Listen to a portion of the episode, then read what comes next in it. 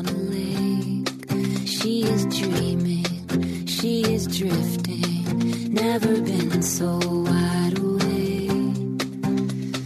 Captured in the moment by the beauty all around her, there's nowhere else that she would rather be. Hello and welcome. This is Koren Motekaitis, and you're listening to How She Really Does It. The place where inspiration and possibility meet.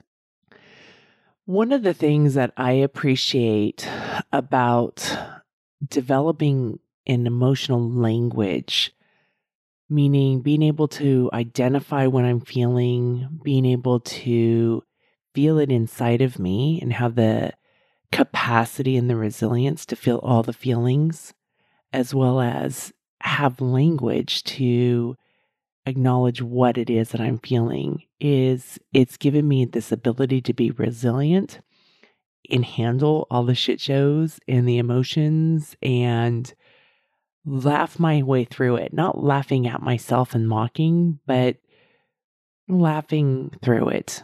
Of like, of course this is happening, or instead of arguing with reality, I find so often with so many of my clients or you know as i'm out in the world and talking with people there's so much we argue with reality. This shouldn't be happening. And that belief is so costly and it's insidious. It's so often buried deep inside of our subconscious and we don't even realize it. So having this emotional language is really vital to help us get through and be resilient in life especially in this era that we now live in in 2023. You know, I, for a long time, was able to survive without an emotional language and just work really, really hard. And that would be another podcast for another day about working hard as being the only lever to success. Having an emotional language allows us to be resilient, to move through. And it's important because right now, emotions are really high. There's a lot of anxiety in the world, there's fear, there's shame, frustration, anger, sadness, and grief. Those are feeling states that my clients through the week have been sharing about. And these are high performers who, on the outside, you would think, wow, they've got it all together. This is fantastic. Or I've shared about their wins and they've had great wins and they've also have difficult times right? So those emotions, that anxiety, that fear, shame, frustration, anger, sadness, grief, that's emotional exposure. So when I've talked about the definition of vulnerability of emotional exposure, uncertainty, and risk, those are examples of it. And I've had clients that had huge wins this week, and it was really vulnerable to be really delighted and joyful. Like there was almost of looking of let me find a problem because it's really vulnerable to lean into joy. Brene Brown has said this, and I have found this to be true time and time again. Joy is the most vulnerable feeling because we're trained to believe of like, when's the other shoe going to drop? Right? Like, or don't get too big for our britches, or something bad's going to happen. So don't lean into the joy. So there's this emotional exposure right? We're feeling very vulnerable these days. And I know sometimes I kind of laugh with curiosity about am I seeing things darker because I'm I've now hit that middle age that I used to judge my parents on of oh why can't you be more idealistic right but I see all the different shades and there's the tension of like beautiful things and the tension of difficult things as I'm recording today's podcast I'm going into this weekend where my daughter's graduating from university and we're going into summer, right? And there's some delightful things. And there have been just in today's shit shows that had occurred and being able to figure it out and move through it, right? And it had nothing to do with her. And looking at schedules of upcoming, and there's some tension and trying to make some decisions about different factors going on. And I was on at a meeting quickly with my assistant today, and I was like, well, here are the shit shows of today. I mean, this is what happens. This is the real life, right? And this is why I say, let us let go of this promised land that once we do all this, we'll be in the promised land and it'll be smooth sailing. It's up and down. There's constant vulnerability, right? So today I want to talk about creating a resilient culture. I do a lot of this work with my clients. I've created resilient cultures in over the last oh gosh in my professional career that's one of the things as a leadership coach business coach executive coach you know the work that i do is i help my clients create resilient cultures and this is what i've done for decades and it started as being a swim coach teaching kids how to be resilient how to get disqualified and not give up on themselves and to overcome that and to create the success they wanted. And those are the small ways that I did it. And then building teams and having them do that and building staff that go with that. And so today I have some stories I want to share with you all because it's been really fun to see these humans and where they are today. And I've been talking about it a lot and sharing it. And why not share it with you all? So, one of the things that I have labeled myself as is a story collector. I love people's stories. I love the stories and the inspiration about it. I love the possibility of it. And it goes back to the show of if that is possible for them, what is possible for me? So it's not about a protocol like you need to do it this way or there's one right way.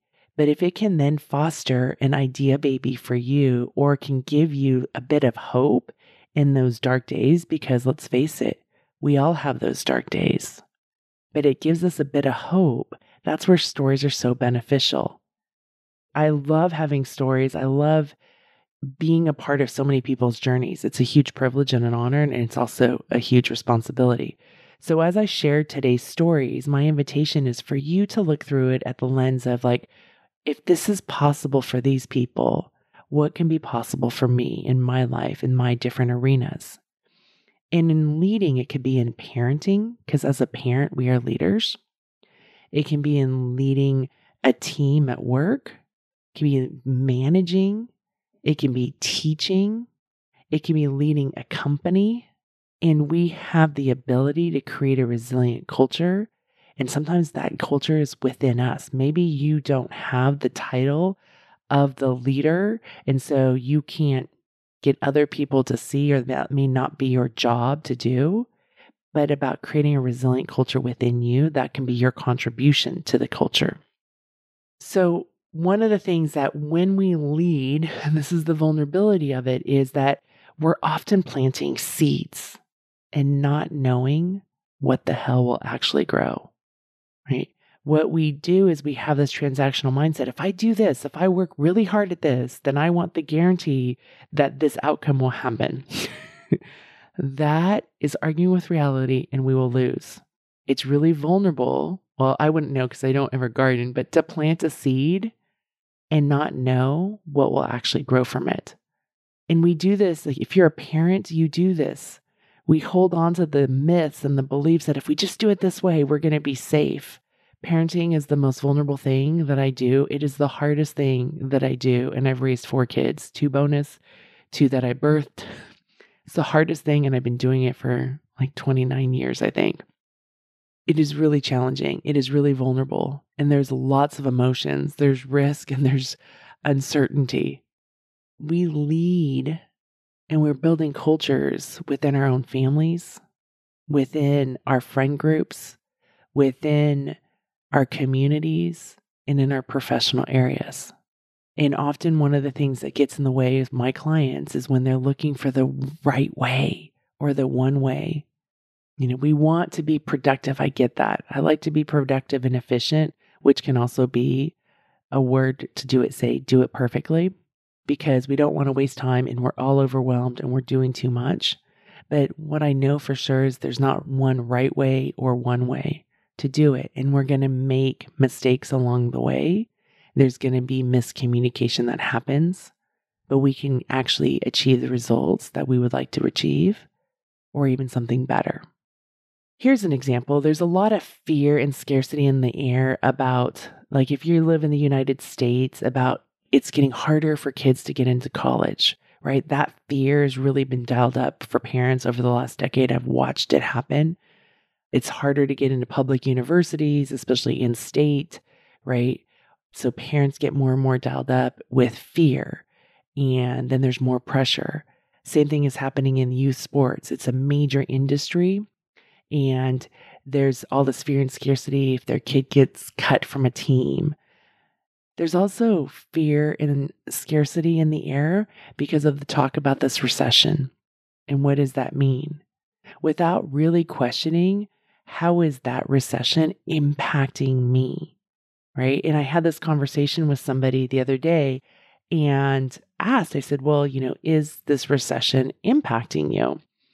And it wasn't. To, to not go into details, like there's the potential of some of her work being dried up, but the work that she does is such a huge problem for the state of California that they need to still work on solving that problem, right? Because she's dealing with water.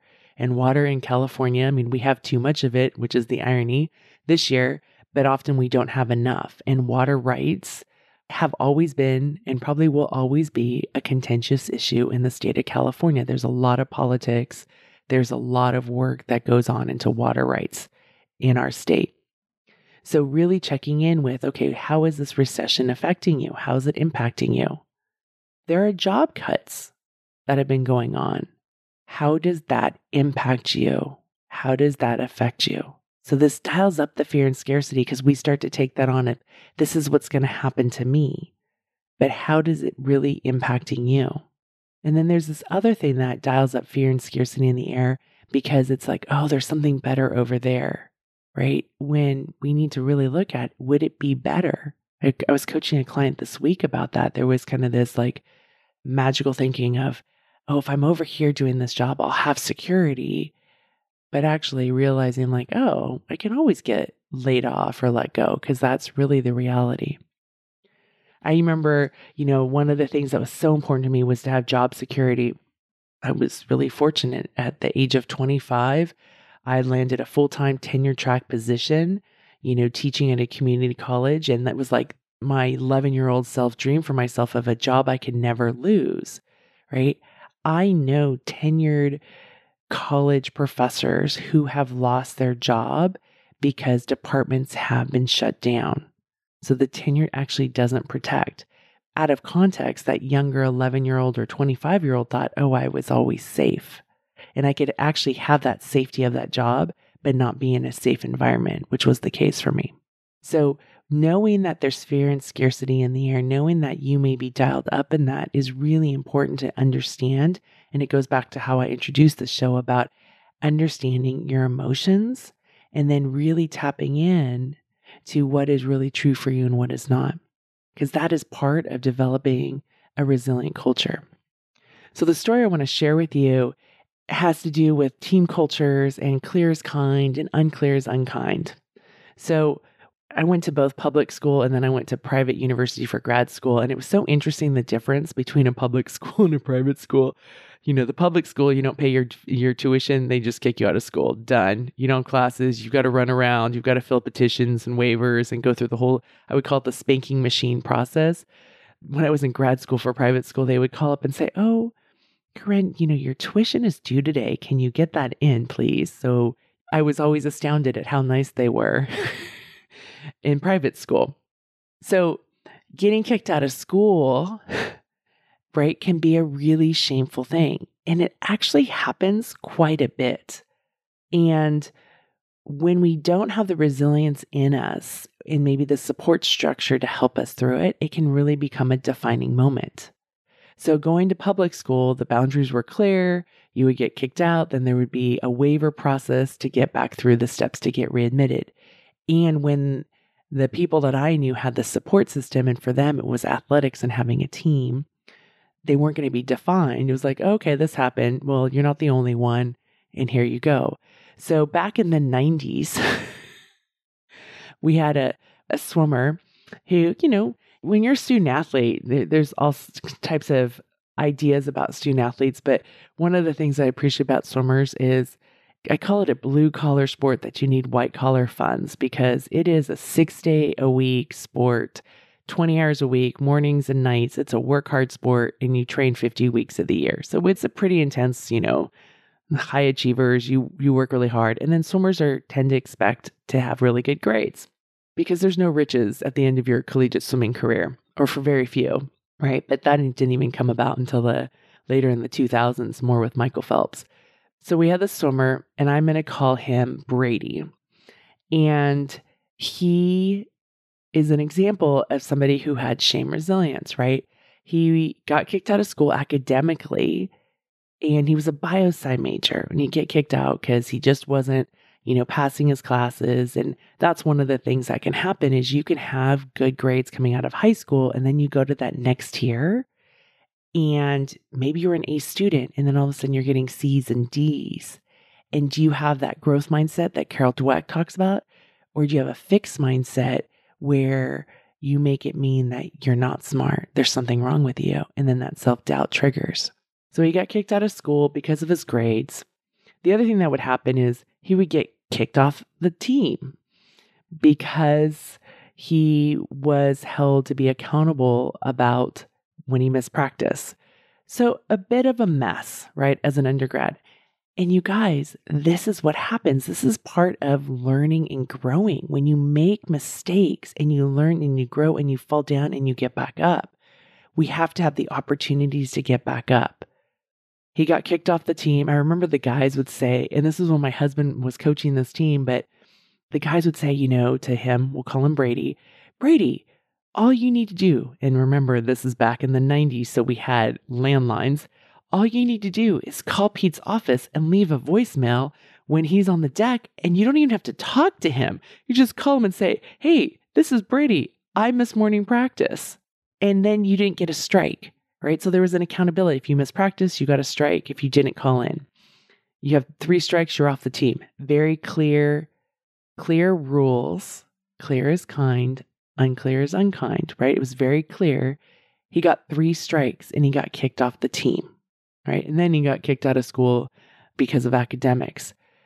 So there may have been some deep struggle in there, but that's an example of owning your story, right? And his teammates owned a story and said, Hey, here's what you need to do. They, you know, and they may have laughed or whatever, maybe laughed at him because, again, this was the 90s, but there was that, you know, and so then he'd have to work to get back on the team and work to get back into school, but he did. And in the end, he wound up graduating from the university. He finished his collegiate swimming career.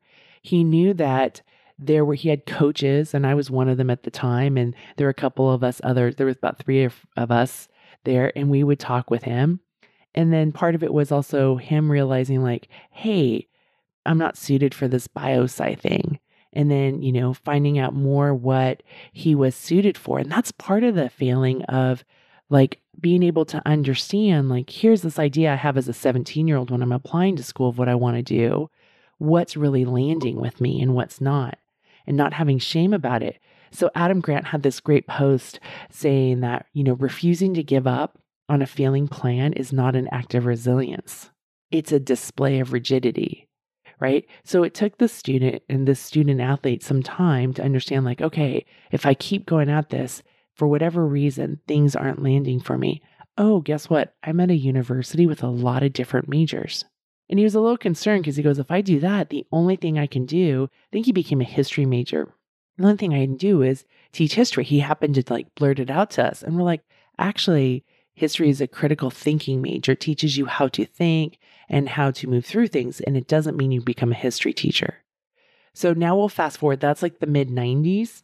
It's 2023 and he's really risen high. He's had lots of turns in his career, right? and he works with diplomats. Like he was in, I think, Southeast Asia at this diplomatic event. I get a picture sent about him. Like, here is the guy who got kicked out of university, got kicked off of his swim team, you know, and both a couple of times. And he's been resilient and he's had grit and he found a way through. And here he is doing diplomatic work. That's a pretty cool story, right? So remember, refusing to give up on a failing plan is not an act of resilience, it's a display of rigidity. He could have been really dogmatic about the biosci and kept saying, This is what I want to do, and keep trying, but without trying to figure out how to solve that, right? And what he did find out is hey, there's something else that I'm actually really good at that I really find interesting. And it allows me to graduate and then move forward with my life. And he did that. And he's, you know, been, he's done all kinds of great work over the last 20 years and some really cool stuff now. And his teammates love to see how he's prospered. So he became one of the backbone stories of this culture of, hey, you can mess up. You can get kicked out of school, you can get kicked off the team, and it doesn't define you. And yes, you'll have to be responsible and you'll need to be accountable. You may need to learn some, you know, skill sets about following through on things or being brave. Like we didn't have this language back in the 90s. Be brave and make the call, right? And own your accountability. But he learned those things because he fell down. And then he was surrounded by people who had a growth mindset and who were willing to say, this isn't a defining of you. So his up and downs became part of the culture of the team being resilient, earning second chances, getting back into school, and it not defining you or one's worth. This is an example of Brene's, one of my favorite quotes of hers owning your story and loving yourself. It's the bravest thing we can do. And it's not that you don't have shame, like kind of like, oh, you know, I'm such an idiot, right? That's often what we'll say. It's not that we don't, he didn't maybe have shame. I don't think he knew what it was. I definitely didn't know what it was. I was like trying to outrun it back in the 90s.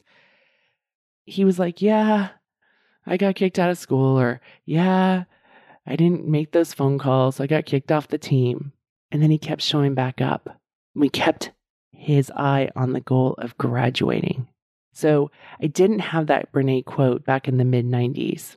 And honestly, I don't think it would have landed with a bunch of college men loving yourself because it doesn't really land with my male clients on the first go around. And often, and really actually many times, like we have to kind of get in there about like, you know, really working on that language because often loving ourselves, it's about developing, you know, being okay with being into emotions. It's not bad to have an emotion right? But we've been so taught to armor up.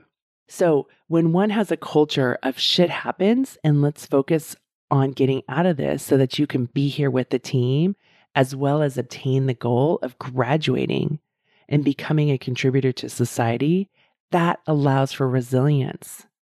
What we so often do and what doesn't create resilient cultures is when we judge and be like, man, he's an idiot. Why can't he get his shit together? What's wrong with him? And have that judgment or, yeah, it's not possible for you. These mistakes now define who you'll be in your life. That is not developing a resilient culture. That's adding to the shame that's already in there, and it's creating a shame culture. Often, when things fall apart, we get into these shame spirals. Leaders get into them, you know, parents get into them, we get into them ourselves. And when we get into those shame spirals, what often happens is there's coddling, right? There's like, and this is what Carol Dweck will talk about with the fixed mindset.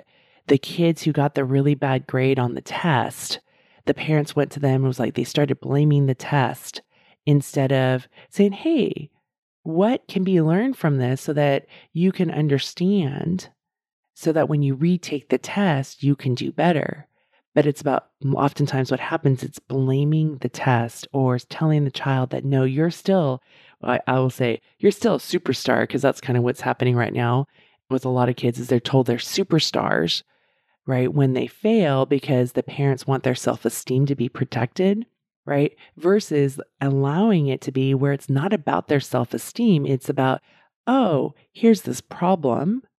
We've now got information of what you may not understand so let's look at how you can learn that so that when you go back at this and you'll be able to get the results that you're looking for.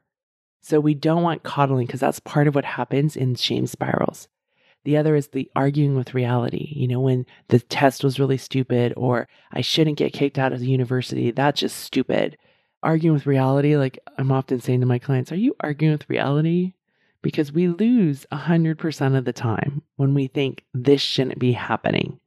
I reframe that to, of course, this is happening. like, oh. And I take a deep breath and I exhale, and then I figure out, like, okay, where do I go from here?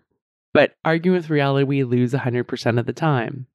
The other thing that happens when things fall apart, when we go into shame spiral, is we can shut down as we believe we're the only ones. And that's why I love to share these stories because it starts to give us resilience of like, hey, if that happened to them and they can get kicked out of school, get kicked off a team, their teammates can still appreciate them, they find the way back and they've made it through their career and then now doing this high diplomat work level of stuff internationally, right? There's a lot of security clearances you one must go through. He's doing pretty well, right? We're not the only ones. And here's the thing is that I've had more than my shares of these moments and times in my life where I really believed I was the only one. Brene's first book, it was originally titled Women in Shame, and then it's been retitled since then to I Thought It Was Just Me. Right? How often have you thought you were the only one? The thing is, is that the common humanity is we've all been through different struggles. It may look a little bit different on the outside, but we have more common humanity of going through this, of having these experiences. We're not the only ones. And the other thing that happens when we're in this shame spiral is that we define our failures as who we are instead of something that has occurred and how we can overcome, and along with what is the support that we need. So, a few weeks ago, I had the pleasure and privilege of we had a reunion of a bunch of athletes and they were from 95 to like the mid 2000s that you know so they swam during that period of time. And it was fun because you know they're grown adults now they have families they're engineers fathers surgeons entrepreneurs you know professionals right? They're just doing they're doctors. And it was so fun because i knew them when they were 18 i mean one of the guys he's an engineer and does water rights as well. And I remember I was pregnant with my daughter who's graduating this weekend, and I went with my husband on the home visit and went to their house, which here's a little backstory. And this goes back to inspiration and possibility. We were talking about remodeling our house, and I had a lot of resistance because I couldn't see it. I I knew what I didn't want. I didn't want to have something that was kind of piecemeal together and I didn't think it was possible to not have that because I had my own limitations based on what I had seen growing up in friends' homes, and I didn't want that.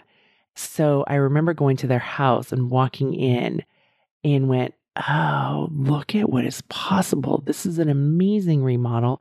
It's all put together. And I was like, if that is possible for them, what could be possible for me? It inspired me, which then allowed us to and we did this remodel that I love to this day. And it came from this home visit. So that's where, again, I say you never know where those life as a classroom and where those teachable moments were. I thought I was going to support my husband. And here I came out of something that helped me break through an obstacle I couldn't see. Anyways, he's an engineer, he's at the house, and just watching these people, and you know, I've known all their falling down moments and their shit shows and to see them and who they become. And it's so rewarding. It's so cool. And then there was another swimmer who came and he has a great story that I want to share because he came at a time when the department was going through a massive transition. They were transitioning from being Division 2 NCAA's to Division 1 and so the the level of athleticism was getting faster and faster. And, you know, my husband's really competitive. He likes to be good. And, you know, he was also like, hey, if we're good, this will be good for our program. And when you work in athletic departments, wins are really important, right? It's athletics. And so that was an important thing.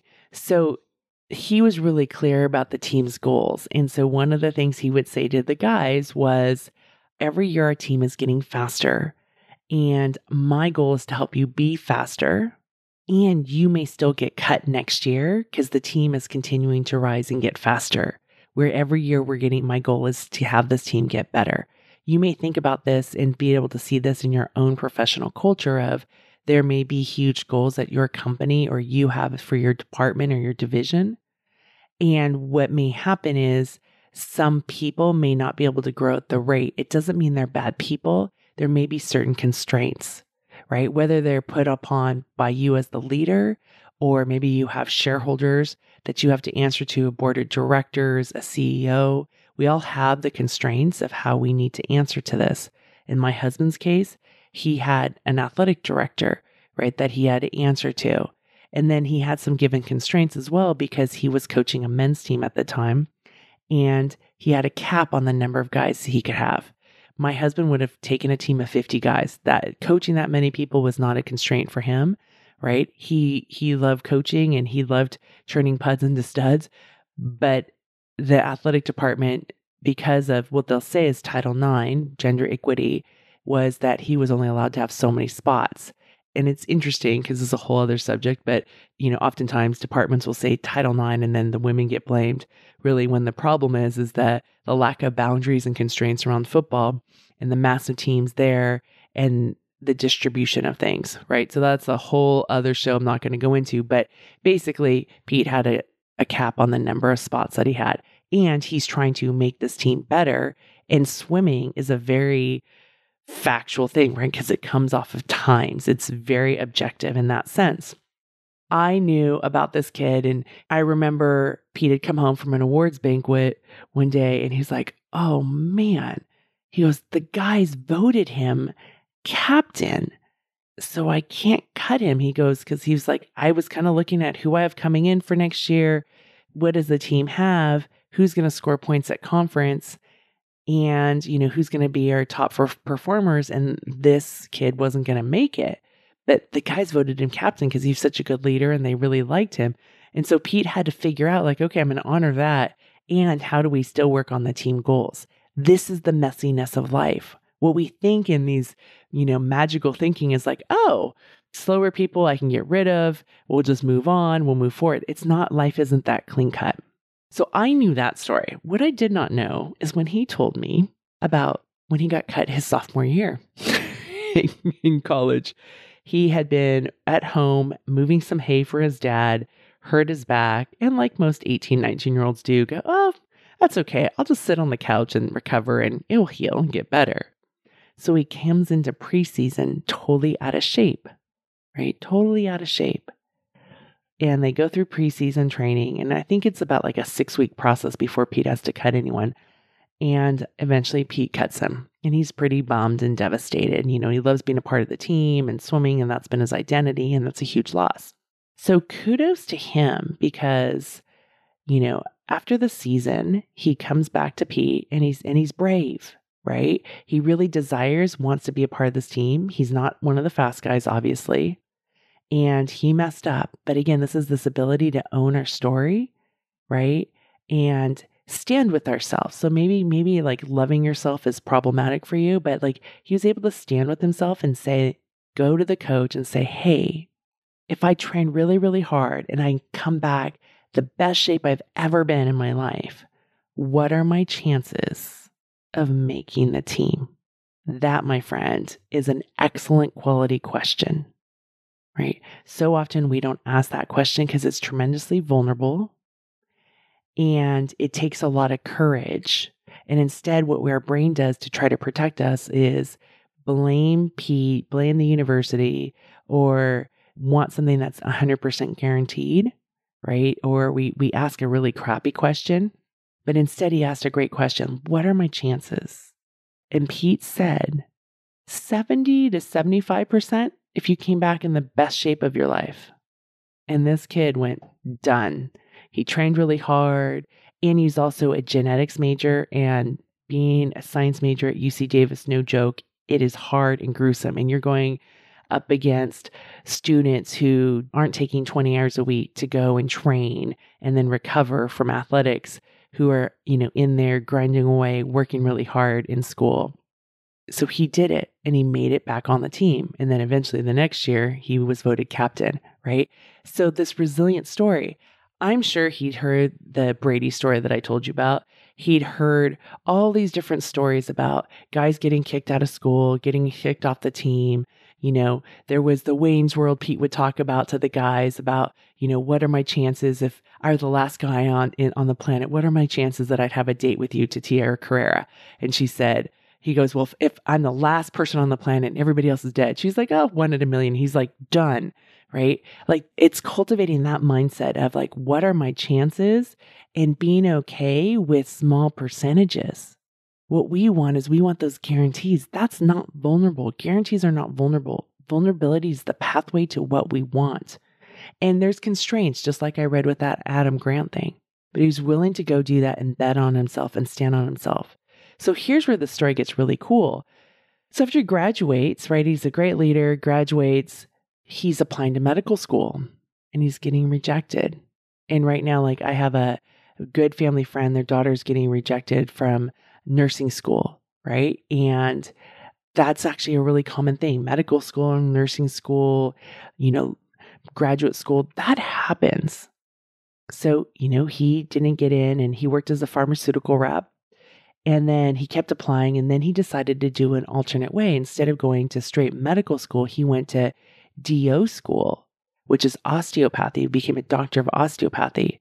Now, for some people who go into the status of like, oh, is that as good as a medical doctor? And, you know, there's some people can perceive it as less. And I remember he came over and we were talking about it. And I said, well, you know, one of my PCPs actually went to DO school and she's fantastic. Like, I really, you know, enjoy her. And she's been a great doctor and she understands, you know, she can manipulate the body. And so, anyways, he goes off to DO school. Then he goes into a residency because he wants to be a surgeon. And he goes into residency and he does it in Detroit. he was telling us the story. He's like, it was really, really the coldest winter in Detroit. He didn't have much money because he was a resident, so his pipes froze. I think only like the bathtub worked, right? But he persevered and he had grit in there. He met his wife while he's resident there. She was a resident as well and he got his skills and then he continued on and now he is the surgeon in an area that really really needs him because it's more i'm not going to say the name because i should protect his identity but it's in a remote area right? Like i mean it's further away from a, a hospital. Like you'd have to like helicopter into a major city or fly into a major city.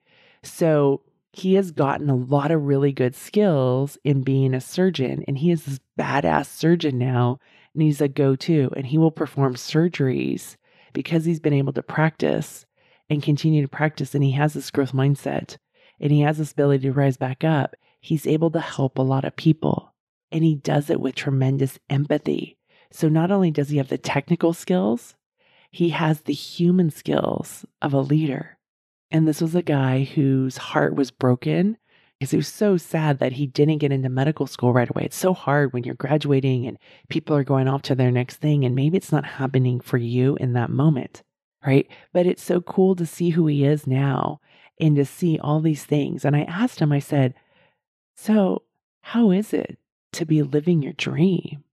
And he looked at me with a big smile and he goes, It's pretty darn amazing.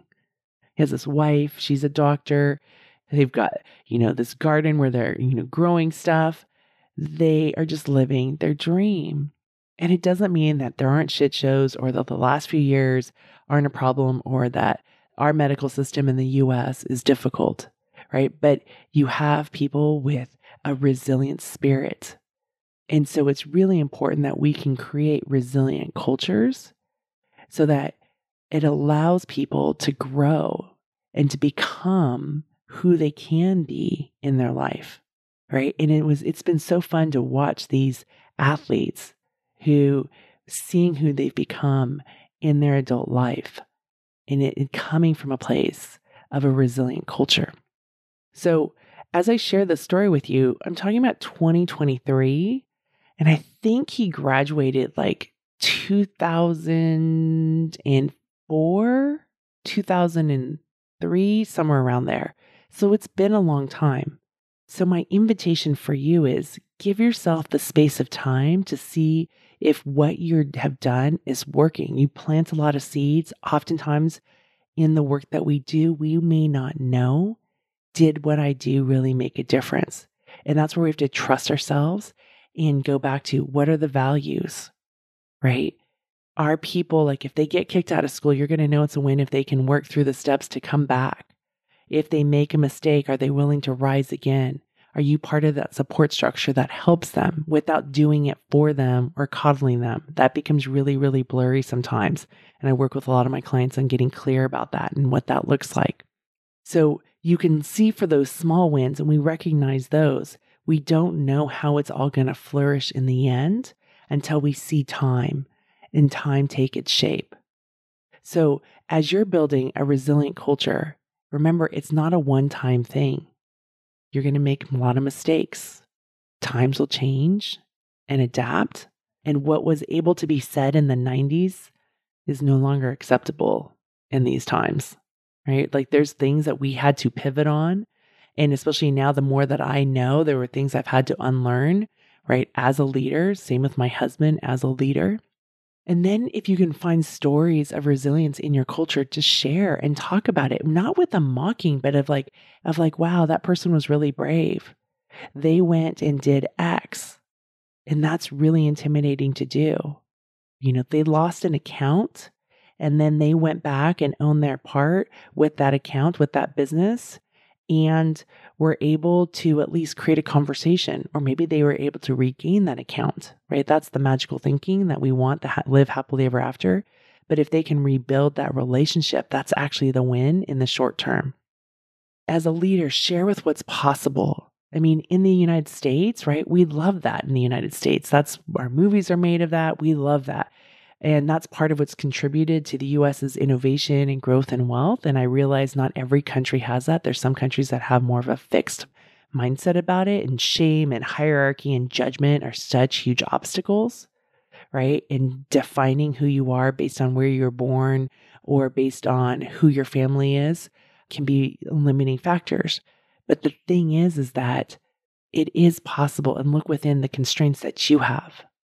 Okay. The other thing that's really an important element, and I work on this day in and day out, provide a culture of support along with clear feedback. There's too much back channeling that's happening in the workplace. There's too much back channeling that's happening in families, right? Especially as we get older and we're in our adults and then the family of origin, right? There's all this back channeling versus having clear communication. Clear communication doesn't mean you're an idiot. That's not clear communication. That's unkind, right? Clear communication is, you know, I feel judged when you tell me I should do something.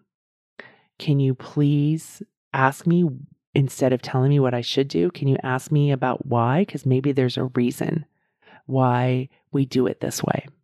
So clear communication is really important. The other part is is that if you want to provide a culture of resilience, we need to let go of this idea of firing and going and finding somebody new versus working on cultivating the workplace of what we want. I have a client who's, you know, a new leader like in the last year, and she's doing really brave and amazing work. It's been so cool to work with her as she's learning. Like she rumbles and gets frustrated, you know, with employees on her team and what they don't do and the impact to the rest of the team. That's all fine. That's verbal vomit. That I am her place. It's confidential, right? And then she's had to have these difficult conversations with her employees with the intention of it's not about firing you, it's about how do we get more clear so you have a better understanding of what the team needs and what are you doing, right? And where the gap is so that we can solve this. And it's really cool because she had a, an employee on improvement plan and a PIP who's really making huge strides to improvement. We have to hold that vision for them as leaders and hold them accountable, right? That takes courage.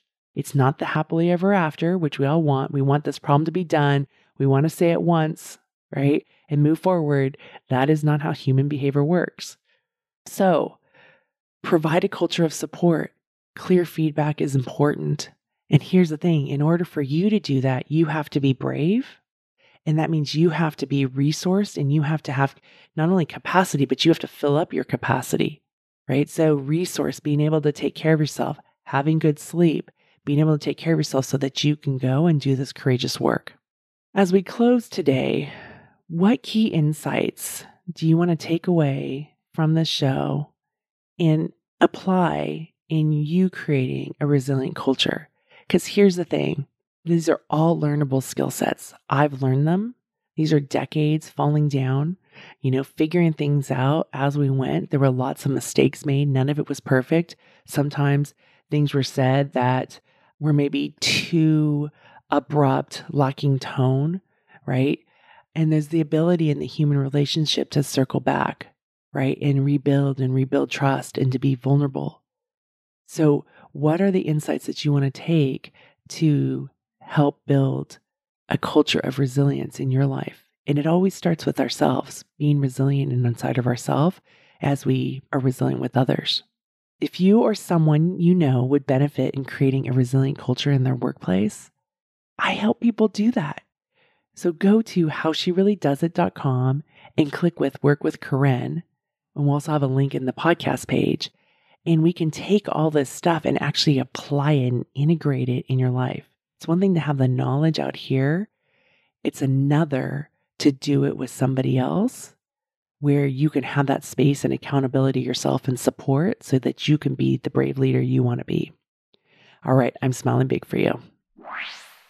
Hey, if you enjoy listening to this podcast, you'll love my weekly emails. I know you're thinking, Koren, really? Do I want another email in my overflowing inbox? Yes, you do. Yippee skippy, you do. These are short, they're sweet. On Fridays, I send out the Friday podcast. It's a great reminder that there's a new show and it comes straight into your inbox of the latest episode. Awesome. You click on it, you go straight because we all need reminders. We have busy, full lives. And then on Sundays, I have my Sunday love column. And these are emails I write from the heart. They're filled with love. We need more love. We all do, myself included.